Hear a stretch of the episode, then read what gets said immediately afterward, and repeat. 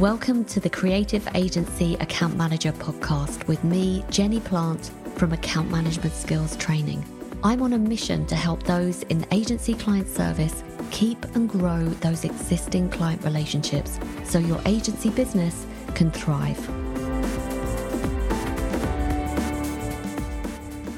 Welcome to episode 55 this episode is going to be particularly useful for you, I think, if you're managing your agency team remotely and want some tips and ideas for how to keep the team engaged. Today's guests, Fiona and Katie, have been running their very successful healthcare communications agency remotely for years before it became something that we were all kind of forced to do in 2020. So today they're going to share why they decided from the beginning to have this remote working model, the key areas they focus on to make remote working successful, and some practical advice and tips for you if you're struggling to manage your team remotely, and lots of other ideas you may find useful for developing your leadership skills. So let's go over to the intro now.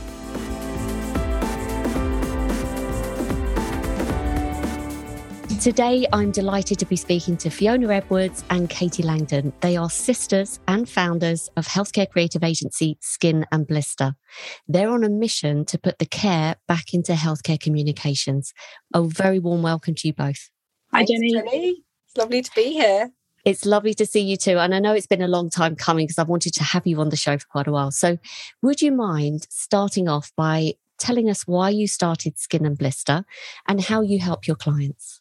Yeah, sure. I mean, I think Skin and Blister actually started many, many, many years ago before the actual business, if you like, because uh, Skin and Blister is London Cockney rhyming slang for sister, and Katie is my sister. And actually, Katie and I have got a background in healthcare communications. We've both been working in that area individually at other agencies. And actually, Skin and Blister was born from a point of shared frustration because we were working at other agencies and feeling like the care wasn't being put into absolutely every element. So, Skin and Blister basically exists because we want to improve the way that we communicate in health but for the benefit of everybody. And to do this, we really try to understand who we're talking to. So it could be a healthcare professional who's about to make a life changing treatment decision. It could be a patient who's feeling really lost or scared or frustrated about, you know, the current circumstances that they're in. And we gather a lot of true insight to really understand who we're talking to and then take all the complex scientific information and make it meaningful, accessible, and useful for all. Um, so Skin and Blister is a creative agency, and we make remarkable healthcare communications for humans, also for animals, and through our clinical trials work for the future of medicine. So that's a little bit about our business. Uh, we started five years ago officially, and yeah, we haven't looked back really. It's just been a massive success story so far, hasn't it? And I'm sure it's set to continue. Would you mind, Fee, just to that point about having frustrations? that you didn't think that it was, you know, in other agencies? What were a few of your key frustrations? Yeah, I mean, it's interesting because Katie and I, although we're sisters, we we can be quite different in terms of the way our brains work. And I actually have a background in account management and account direction and sort of the strategic side of the business client partnerships. And Katie is a creative director. So we come at it from actually quite a different perspective. But our frustrations were really about seeing churn out. You know, often we would see agencies say, I've got this much budget. What should we just propose? What should we do? Without actually thinking about the end user, if you like. You know, who's that person at the end? How are they going to benefit from what you're producing or what you're communicating? And yeah, we just got a bit tired of it, really. And I think Katie and I were actually freelance for a number of years and we were quite strategic. We were a bit naughty, really. You know, we went around loads of different agencies. We, were, to be honest, I think we were trying to find the perfect agency to work for couldn't quite find it. So we kept having all these conversations saying, should we just try this ourselves? Because we've got nothing to lose. So that's what we did. I bet you're so glad that you did as well. I am. I don't know if Katie is still, but yeah. Katie's still smiling. so, yeah. so, listen, you guys were very ahead of the curve when you proposed from the outset that you were going to work completely virtually. All right. Now, this was way before COVID, way before everybody else was going into this. So I would love to hear, you know, first of all, why did you choose the virtual model? So when we set up, he just had a baby. So actually, we kind of all went and then we put the brakes on. And The only thing that we ever clashed about when we talked about the business was location. And for me, I live in London and I know that there's a massive creative pool here. I've worked in West London agencies and even getting, you know, freelancers and creatives from the East London is difficult. So I wanted to be connected to a city where there was a creative talent pool. And Fee didn't want to commute with three young children. And, you know, and I'd done the commute as well. And so we kept kind of clashing. And then one day we went to uh, watch Tamara Littleton do a talk, and she set up an agency in her shed years and years and years ago. And she actually kind of gave us the permission to just carry on doing it how we were doing it. And everyone told us we needed an office. Everyone said it wouldn't work we went virtual. And we actually realized that day, I'll never forget that day, it is working and we just need to work really hard at it. So that was the decision. I think from that moment onwards, we knew that we had to invest in culture, we had to invest in our team, we had to invest in each other and our mental health. And we had to look at ways of, you know, developing without necessarily having that trailblazer to follow in the industry. And we pulled in people from all over, you know, different industries, different sectors, and, you know, got as much advice as possible. And now we're 14 of us and we're based all over the country and we're about to launch Skin and Blister 2.0 so this is an exclusive where we're taking on quite a few of those team members freelancers as full-time permanent members of the Skin and Blister team so it's really exciting for us and a real indicator that it's working Wow. Huge congratulations on the expansion of the team. Honestly, if, if anyone deserves it, it's you two, because I know you. that you've really set the tone for the agency. And I think it's a bit difficult for people that weren't around five years ago, maybe to understand the fixed mindset that there was about you need an office. I mean, mm-hmm. yeah. you know, we forget that this situation's really disrupted things. And I love the fact that Katie, you said Fee was pregnant because personally in my career, and there's many years, I've seen so many of my friends have kids and had to leave the agency completely, the agency world, because there was no place for them. They couldn't come back part time, they couldn't be flexible, couldn't work from home, etc., etc., etc.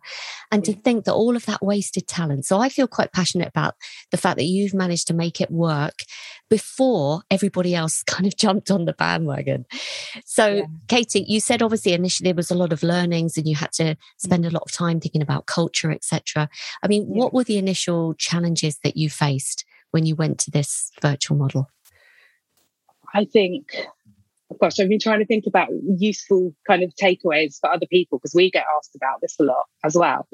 The number one thing I would say is take a pen and paper and start from scratch, go back to the start. Like, don't think, how do I build a physical office into a virtual world? Like, actually, we're in a virtual world. So, how do we start again? Like, how can the agency model build from that perspective?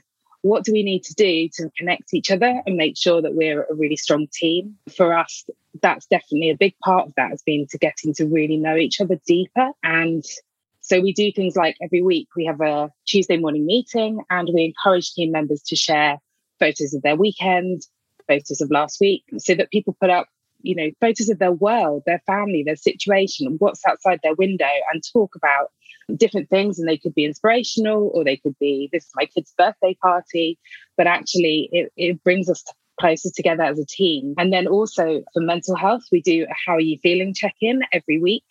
And what this does is it encourages us to listen to each other and, you know, hear how we're all feeling and then pick up if anybody's struggling or if anyone's having, you know, a really good week, we can, you know, we'll congratulate them and celebrate. But we've reached a point now where the team are becoming very open and kind of, you know, turning up and saying, having a bad day, you know, I'm having a bad week, you know, and, and then you'll watch the rest of the team rally around them. And that's very, very strong. So I think, you know, deep listening, lots of questions, mixing it up, trying to get to know each other in different ways. And then obviously having 3D days as well. That's what we call them. So, you know, seeing people in the flesh, you know, not just on the screen oh, is lovely as well. And it's a real treat. I, I really value those times with, with each team member.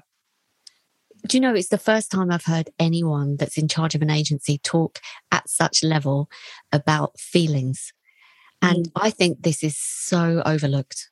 I really oh do. Gosh. Getting yeah. to know people as people. And I suppose your proposition about putting the care back into healthcare, that equally is how you operate internally, isn't it?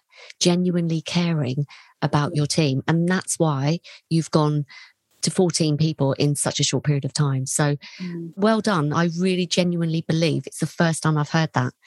And that's very, very powerful. So, mm. congratulations. So, in terms of challenges, I mean, you shared a few tips there, which were mm. fantastic. Mm. You know, deep mm. listening, encouraging people to share photos of their weekend so you get to know each other personally as well. How are you mm. feeling? Mixing it up as well. These are all brilliant tips for people to start thinking about maybe how they could enhance what they're doing. Yeah. What about barriers? Like, where do you, did you, I mean, I know things have changed now with clients, but did you mm. get any barriers from clients initially?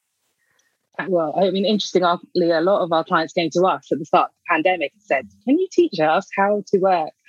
My personal opinion is that clients don't really care. Like, you know, the, value that we offer, so one of our teams in New Zealand, and often that means we're delivering work in the morning. They kind of love to just have the work delivered and they don't really care how it happens. That's my opinion. But the value of a team set up like this means that people work at all different times. It's very flexible and very agile. And actually, I think the clients really see the benefits of that. I guess in terms of barriers for me, we were terrified of things like training online and developing people. We have big ambitions to bring in more graduates, more juniors, especially for me personally in the copywriting area. So we're really struggling, but there is a massive talent pool as well. But Fee's genuinely a brilliant trainer as well. So I've seen Fee bring team members in and they shadow her. We invite them to meetings to observe and listen. We'll screen share a lot. We'll encourage video face to face and just kind of help people build their confidence as well.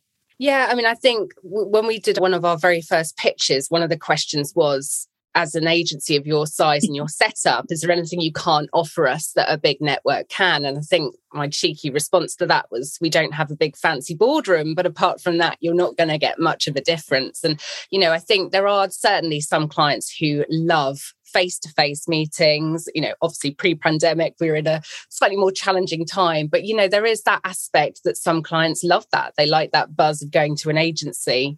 But we try to give them that experience virtually as much as we possibly can. You know, what Katie was saying about being open and modeling that for our team, we also do that with our clients. So we've got these amazing relationships now established. And if we need to meet up, we'll book a really lovely room somewhere or we'll get together and do some crazy golf as well as having a bit of a meeting you know you can make it actually so much more fun and the client is still getting that same experience of agency life but you're not necessarily paying for it every single day to have it in an office if you don't need it that is so true. So it doesn't mean that you're not going to do any face to face. Quite the opposite. No, it's doing face to face.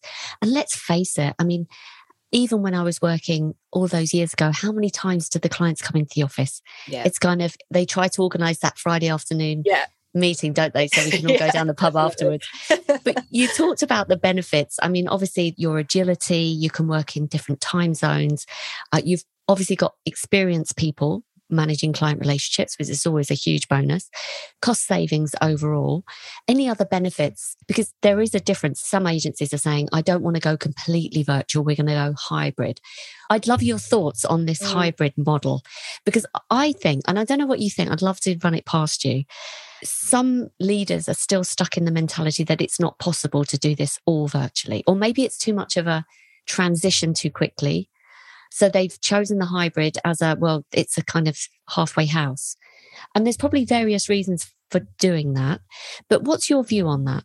I mean, I really think it's so easy for people to kind of go, or you know all juniors need to be in an office every day to learn and develop and you know all mums want to be at home so that they can do the school run. That's not the case at all and actually what we try to do at skin and blister is really look at the needs of each individual person and look at their strengths and then think about what they need. I mean i had a discussion with one of the team recently and she's missing some of that face to face she's you know she would like to kind of get together and we're going to make that happen that maybe you know once or twice a week we do get together. We don't live that far away you know let's work together as well as remotely you know.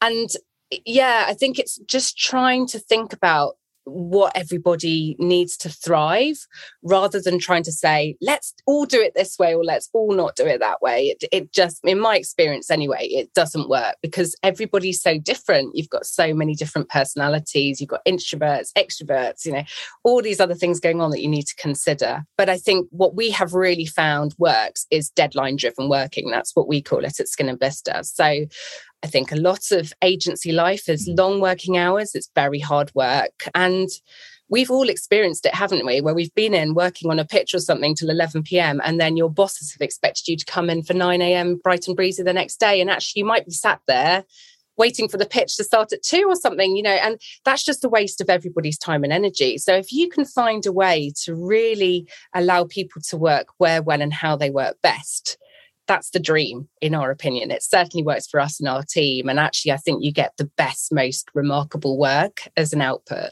Again i think this is a great tip actually because what you've just described is start with the team rather than starting with a policy you know and getting everyone to fit in with your policy. Start with understanding who you've got because particularly now i don't know if you're aware but i spoke to phil cookson from the creative resource who's been a recruiter for 15 years or more, actually. And he said he's never seen such a shortage of particularly account managers at the moment.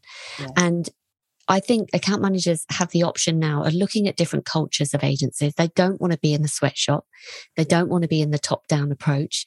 They're interested in understanding how the leaders think about work life balance, about mental health, etc. So, this is a really good message, I think, for other agency leaders, just to give some ideas on how you have approached this, because it seems to me like the perfect way of doing it. Katie, did you want to add something? Yeah, just to say that I think as well, the power of our model comes from the understanding that Fee and I have uh, that outside, you know, Fee's a, a mum and we do employ a lot of parents, and that's because our model works well with that. But alongside that, I have an understanding of what it like what it's like to be a working parent in our industry. Equally, Fee has an understanding of what it's like to be a single person who doesn't have children in our industry and lives in London and you know wants to tap into networks there. And I think there are leaders in our industry that find it hard to see kind of past what's come before and also past their own circumstances. I think, like Fee was saying, you know, if you can run things virtually, it opens up such a pool of talent, but also, you know, for people who are less able or, or who struggle to commute every day or have other responsibilities like unwell parents, or even someone was running a marathon on our team. So doing training in daylight in winter, if you're a woman, is quite hard when you're working in an office and you have to commute. So I think, in our opinion, we want people to live that life of, you know, almost like normality and not be stopped by work. If you want to do your work in the evening or early morning, what difference does that actually make as long as you meet the deadline? It's really great tips here. I really think mm. it's a mm. mindset shift to really yeah. understand the whole person and taking yeah. that empathetic approach. Mm. While we're on this, I mean, can you think of any other learnings that you've had or any tips that you can share for others who might be struggling with it because it's mm. newer to them? I think lead by example at whatever level you are at the business. You know, I will go on Slack and say, I'm going for a walk now, or, you know, I'm, I'm changing my hours today. I think the other big tip is communication, which some agencies aren't great at. But the way this works really well is that we are very, very transparent with each other, kind of where we are, when we're online, when we're not online. And actually, you can use that to your advantage because, say, a creative says, you know, I'm around until two and then I'll be back online at six. Then that gives you four hours to go, right, well, I can review that work then but I can take an hour off in the morning. So, you know, it's kind of looking at each other's needs as well and, and supporting each other. And that comes from strong teamwork and appreciation and understanding of each other as well. I love that. Just, you know, doing the behaviors yourself so that it sets the benchmark for everybody else to think that it's okay I mean, I know you're both aware of it, but it wasn't it the Google study that talked about psychological safety, which is mm. essentially not feeling like they're going to come down on you if you say like made a mistake or, you know, something like that. So you are definitely creating that kind of environment. Yeah. yeah, we all learn through our mistakes at the end of the day, and we're all human beings. And actually, uh, the pandemic has taught us we've all had good days and bad days. And actually, mm supporting each other through those days, but actually saying, hands up, I'm having a really tough day today. My kids won't listen to me. I can't homeschool them. I, you know, it's it's horrible. And actually the life work balance has sort of it's kind of blurred during the pandemic, hasn't it? But actually, there is that acceptance of just embrace the chaos and then let's all get through this together. I would also say some of the learnings that we have uh, have been around processes, and you know, account managers love a good process, but equally, you know, look at it as a team. What's working really well? What's not working so well? How can we improve things? I mean, at Skin and Blister, there was one day where we, you know, we used to call things by traditional job numbers. And then there was one day we had this detail aid that kept coming back. And Joe on our team affectionately started calling this Arnie. And we had another detail aid that was happening at the same time. And Cassie on the team was saying, gosh, that's helped me so much because I know which job we're talking about. And so we started calling this job Arnie. Our client loved it. And ever since then, we've given all of our projects characters or symbols as names so that we understand what we're talking about. We can be talking about it confidentially when we're out and about as well. And from a pharma perspective, that's really important. But the team came up with that. That was just a genius way of working. And yeah, it's okay to fail, but it's also it's brilliant to celebrate those successes and how can we all improve things together? You know, I think that would be a top learning.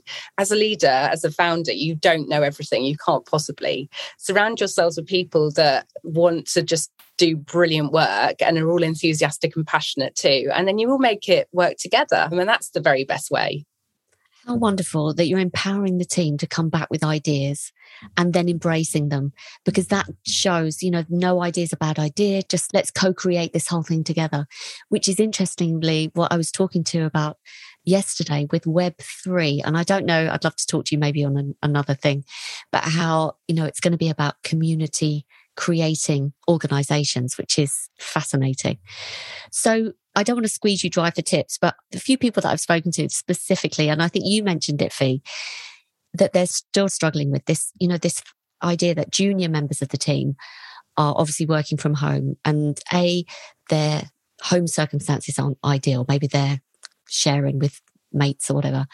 And two, they don't feel that they're benefiting from watching more senior people manage the client conversation. Mm. Any tips or any advice for how to kind of tackle that? Yes. I mean, again, be really open and honest about what you can do virtually together. Jump on calls, whether it be on the telephone, over Zoom, or whatever, just to kind of ask all those questions. There's no silly questions. But I think as an account manager, certainly when you're in the more junior role, you only learn by asking those questions and hearing that insight from your leaders and your team. And we're quite upfront with our clients. We'll say, you know, we've got a new team member. We'd love them to join the meetings. We won't be charging you for those meetings. Some of them are observational. You know, it's just learning the skills. Sometimes they come on and they don't say anything because it's about confidence as well. But of course, we'll introduce them. But their expectation is you don't have to say anything. But I want you to kind of just listen and learn and absorb it all. So, yeah, it is a challenge. There's no ways around it. You know, it is a challenge when you're not all in the office together. But I think it's about putting that investment in your day to really support your juniors, but also kind of let them them do some things on their own as well. And yeah, be really open about, okay, I really feel like we need to get together. Can we just get together for a coffee and talk about this project together? Or let's sit down and do the timelines together or whatever. It's, yeah, it's very much sort of give and take, but also try not to kind of overcrowd people as well and don't stifle the ability and just help their confidence to grow, really. Wow, that's a really good answer. So you're empowering them on the one hand, you go ahead, get it done. But on the other hand, you know, if there was a need, if there was a situation where you could get them to watch how you operated, then telling the client in advance, you know, we want someone to be observing. You're not going to be charged. This is not part of the, but we as a learning. I mean, how lovely and how simple and how kind of easy to do. So I think thank you for sharing that. That's amazing. Another one that came up this morning was a manager was concerned, feeling concerned that they were not checking in enough with people. He had the feeling that they were being left and he was worried that, you know, am I checking in enough? Any kind of thoughts or tips on that one? That's a difficult one. Someone on our team was off sick last week and I didn't know, you know, beyond the kind of how are you doing in the morning text. I was like, I want to know if they're all right. But then I was like, I don't want to be that person. So I think it's still something that we struggle with. I think you need to create a culture whereby people are proactive. We ask everyone on the team to actually over communicate about certain things because one, it kind of helps them.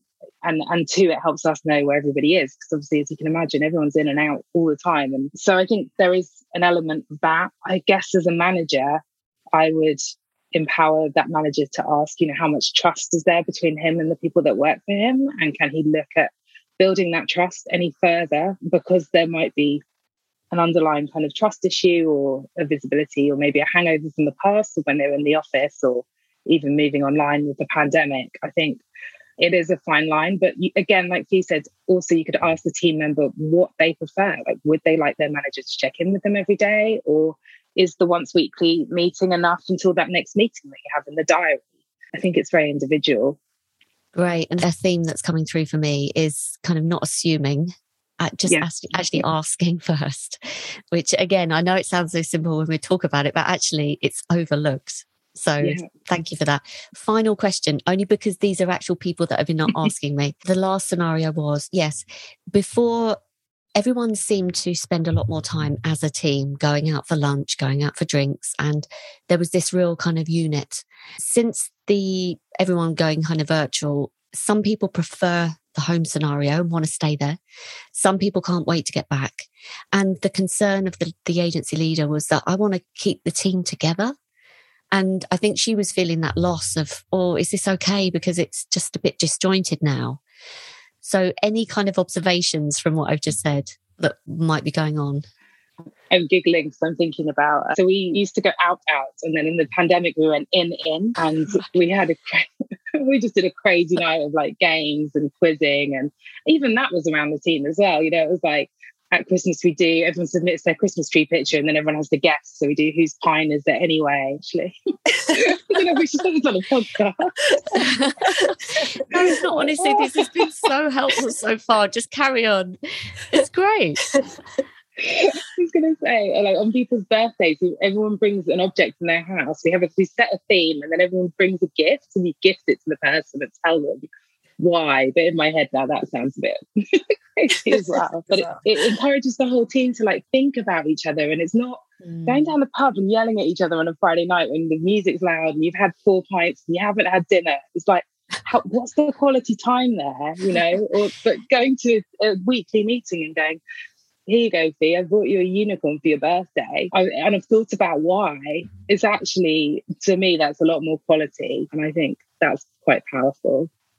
Lovely. Yeah, and I'd look for like common, you know, what can you continue? Even if you've got yeah. some of you in the office and you haven't, you know, Slack to us is an essential agency tool. You know, we communicate yeah. in GIFs and emojis half the time, which incidentally, some of our team create their own emojis or GIFs to represent how they're feeling. But, you know, if you've got some people at home and some of you are in the office, can you still all use Slack to still communicate as if you're all still in there yeah. and all together anyway you know what can you do that can ensure that underlying thread of communication but it yeah. doesn't really matter where you are at that moment in time i would look for look for opportunities like that there's no question it's it is hard you know it's like when we've run meetings with clients where you've got some in the room and some you know remotely it's really hard to make sure that everyone feels included but it's really worth that time and investment to do it because it's really important that everybody feels like they're all experiencing things in as similar way as you possibly can i don't know if it's obvious but also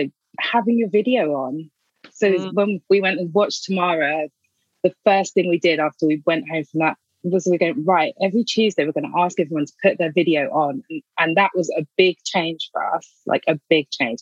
And some people took them weeks to put their video on. And now uh, there isn't a call without a video on you know so we've developed that over time but i don't know if all the agencies do it. I don't know if that's an obvious one but for me think about your mental health think about seeing people's reactions in their faces and you can learn from them. And you know the tool is there. It's not the same as being next to somebody but you know it's covid safe and it's on a screen so it's quite good for now. So i think that's a very obvious one that can be encouraged I think that's a great tip as well. As part of my research for this talk I've got coming up, I was looking at the evolution of the Zooms and the Teams and what's coming mm. next. And I found some interesting, new kind of more, I don't know, 3D platforms, which I thought were quite interesting. I mean, I don't know if you've come across it, but it's called spatial.io. Have you heard of it? No. And it creates different workspaces that are very creative.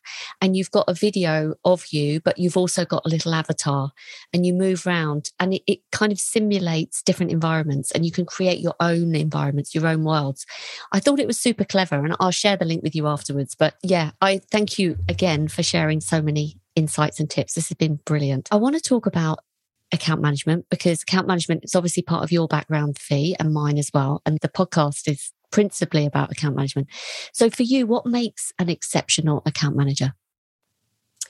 Well, I think going back to the days where I was an account director working for you, Jenny, I mean, I learned so much from you. At, um, you Bless know, I'm not paying days. her to say this. Jenny is my Yoda, as I like to say. You know, she taught me everything I know. Yeah, I mean, I think there's so many facets to an amazing account manager. I think, firstly, it's being really great and a fantastic listener. So to be able to really listen to what's going on and evaluate what actually the challenges are, either kind of within your team or also with clients as well asking fantastic questions. I love it when somebody goes, Sorry, I've got so many questions. It's like, Yes, ask away, ask away. You know, let's really get under the skin of what's going on, tailoring the way that you communicate with people. You know, I think one of the key things for a great account manager is to really think about your clients. And you've got so many different types. I mean, actually, a lot of our clients are real drivers. So they are people that just, they don't want to have the chat. You pick up the phone to them, they're like, right, okay, tell me what I need to do. When do you need it for? You know, they just want to get on with that. And we completely tailor our communications with them so differently to the clients that love to talk about their weekend, you know, what's going on in their lives, what concert they're going to that night or whatever.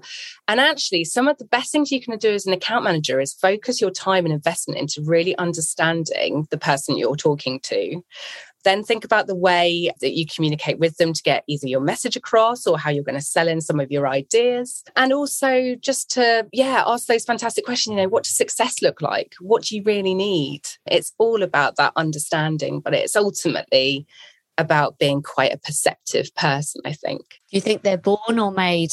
Oof, that's a good question. You know, I've been thinking about this quite a lot recently because I think as we're trying to recruit an account manager at the moment, and it's trying to find that perfect person. I think your strengths are inherent in you, but you don't necessarily know you're an account manager.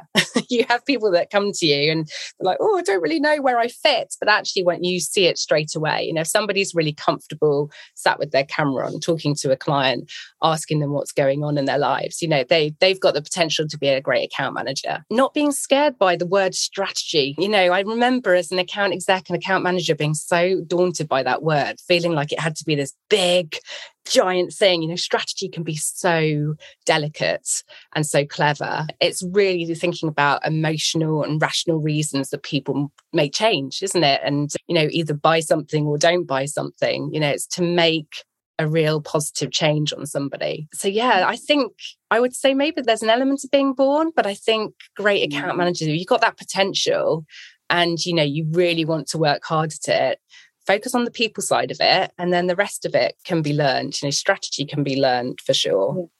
I just would like to add as well i think it often gets forgotten but our product is creative. You know we sell remarkable healthcare communications. So for me a great account manager also has a creative side to them. They go to inspirational spaces. They like to, you know, be inspired and they can sit in front of a client eventually, you know, when they get to kind of higher levels, account director, senior account manager, and help you sell in that creative vision to a client. And I think sometimes we forget and it becomes very process driven, but actually our main product is, is creative. So that side for me needs to be there as well. Love it. Inspiring the client and communication skills. I mean, it's all come up. Thank you so much. That was really good kind of overview. I mean, personally, what are some of the greatest lessons that you've both had when it comes to client management and being in that position? Don't panic. Great advice. you know, you can handle anything. And ultimately, yes, your client, you want to please them, you want them to be so thrilled. I think the account manager's worst word in the word in the world is disappointed. I think, you know, anybody that sees that come through on an email, your heart sinks, you want to go home and just stick your head in a bucket of gin, don't you? um, so, you know, don't panic. Everything can be solved, you know, everything you can work mm. out. And yeah, I just, that would be, I think, my biggest one. What would you say, Katie? I just say disappointing is the worst word for a creative as well. um, I, I have such admiration and respect for anyone that works in account management because I think we're quite lucky, Fee and I, because we're quite, we can do a lot of different roles. So sometimes we swap and sometimes, you know, if Fee, when Fee got COVID, for example, you know, I was speaking to clients and client facing and driving that bit of the business. But I was so, so happy when she came back. Just like, yeah, I'm kind of in awe of anybody that works in account management for keeping their cool, for being so calm under pressure. Like he says, don't panic. And just, yeah, I think the organization skills of a lot of the kind of project management side of it just blow my tiny mind. Us creators are not known for being the most organized. And I, I think as well, like, you know, adapting your style to your team as well as your clients, because creatives are very varied. You know, also we work with developers who are another another kind of personality and studio and all of the different you know directors i think a great account manager can look at the person in front of them and think how can i help this person how can i you know get the work done in a way that's going to be positive for both of us and also manage the work through in a way that they'll be comfortable with Brilliant, brilliant tips. I love that you've both brought up this adapting your own style to maximize, you know, your ability to influence, your ability to communicate, because it is about thinking about yourself first and thinking, right, what's going to work well in this scenario? And I think you mentioned it, Fee, the emotional quotient. You know, there's two tests that I like to suggest people do. One is a listening test and one mm. is an EQ test. You know, if you are interested in pursuing this as a career, I think getting an evaluation of where your strengths lie in both areas will help you enhance and kind of accelerate what you're already good at. And I would agree that inherently, I think a lot of account managers are super communicators and they enjoy the interaction, you know? Yeah, absolutely. And don't be afraid to ask for feedback. That's the other thing I would right. say. You mm, can yeah. learn so much by your line manager. You know, if you go to a meeting, ask them afterwards how did i handle that conversation what could i have done better because you can learn so much through that and sometimes you had to have quite honest conversations. Somebody rephrased it for me the other day, you know, rather than a difficult conversation, it's a courageous conversation. And I think that's a lovely way of putting it. You know, be brave, ask, because that's the best way to improve. And then enjoy it. When you've done something really well, enjoy it and learn from it. And, you know, it should be fun at the end of the day. It should be a great, fun job. And it really is. You know, it's it's quite a privilege, isn't it, to be working with some amazing clients and you are a bit of a diplomat. You have to be in the middle and try to smooth things over and make sure everybody's happy. But when it works, wow, it's fantastic. It really is awesome when you see someone good at account management and you just watch how they kind of work the room and get everybody in alignment. And it's just quite magical. And it happens so subtly sometimes. And I love that tip about asking for feedback. And one of the tips I also share with people is you know, because we're in a virtual world, record yourself, record a session, play it back and just watch yourself. I know it's agonizing sometimes, but I know I did it. I mean, I still do it myself. I mean, I record a lot of my training sessions and one session, oh my God, I didn't crack a smile in the first 20 minutes. I actually looked like resting bitch face. And I thought, that's not how I felt. That's certainly not how I wanted to come across. Yeah.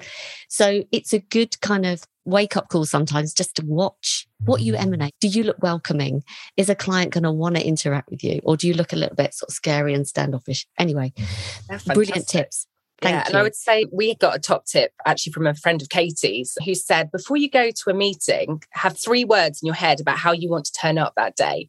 And it could be fun, inspiring, energetic. It could be like that. It could be like you know scientific serious whatever think about that before you go to that meeting before you have those conversations and make sure you turn up that way and i think we've always thought that is such a brilliant tip that's amazing that's a fantastic tip i haven't heard that one before so thank you Love that. Now I've got you both on the call. I would love to know, just turning our attentions to healthcare comms, because that's your speciality. What do you see as the most significant trends happening, you know, over the next maybe five to 10 years in the healthcare communication space? Well, I think we've learned during the pandemic that healthcare communications have amazing power and actually bad healthcare communications essentially they cause lost lives you know misinformation can cause lost lives or lost education you know it's so important. Healthcare communications is vital to every single body on this planet and that's what gets us out of bed every day and that's what really excites us. I mean i was in a supermarket recently and i overheard two ladies and they were uh, sort of saying, Oh, did you get the AstraZeneca vaccine or the Pfizer vaccine? And there's never been a time like this where pharmaceutical companies are so in you know everybody's minds. We're all talking about it. We're using brand names. And that's actually a huge responsibility. And we've got to get this right. We have to for the human race, for us all to kind of survive and do really, really well. And yeah, I think it's a very exciting future from a communications point of view, but also from a technology point of view and also clinical trials as well. You know, we've seen what happens when the world, when scientists all come together and work together as a team, how quickly you can develop amazing medicines that can save lives. You know, that's fantastic. So I think there's a real energy around clinical trials, which I'm really happy to see. It's an area we work in. And actually, there's a real problem with getting patients to go onto clinical trials and stay on them. And this is a massive opportunity to do things properly and to do things right. There's also the technology side of things. And, you know, with smartwatches and all these things out there that can monitor our health and Alexa, who can remind us about our tablets that we need to take. And, you know, I think it's fascinating to see where technology and science could kind of meet and come together to improve the lives for everyone.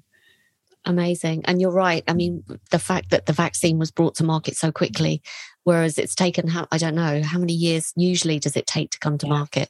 Um, it's astounding. That, it, it is astounding.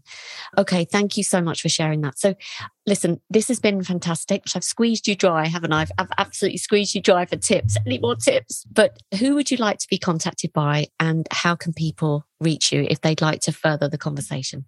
Like we mentioned, we are recruiting for account managers at the moment. We're expanding our team. So we would love to hear from anybody who is passionate about healthcare communications. You know, if you want to get up every day and work on brands that change people's lives, we would love to hear from you. We are on LinkedIn, but you can also look us up at skinandblister.agency, our website, and we'd love to hear from you. Equally, anybody who is, you know, finding that dilemma of going from office to virtual back you know hybrid whatever. If you need any tips you know katie and i we have learned over the last few years some of those as we've kind of mentioned today there's tons of ideas. So we're always really happy to jump on a quick call with anybody and help and support because it's for the benefit of everybody. Thank you so much. And i would like to vouch for you if i was starting my account management career again i would certainly want to work with you two because from everything you've said, I mean, if that's not an advert for working in your agency, I don't know what it is because it was phenomenal. Thank you both so much for joining me. I really appreciate it. Thank you for having us, Jenny hope you enjoyed my chat with Fiona and Katie and have come away with some ideas for managing your team. Now, if you'd like to receive weekly tips about agency account management and get notification of the topics I'm going to be covering on the podcast, then please sign up for my weekly email by going to the website accountmanagementskills.com. That's accountmanagementskills.com. I look forward to speaking to you on the next one.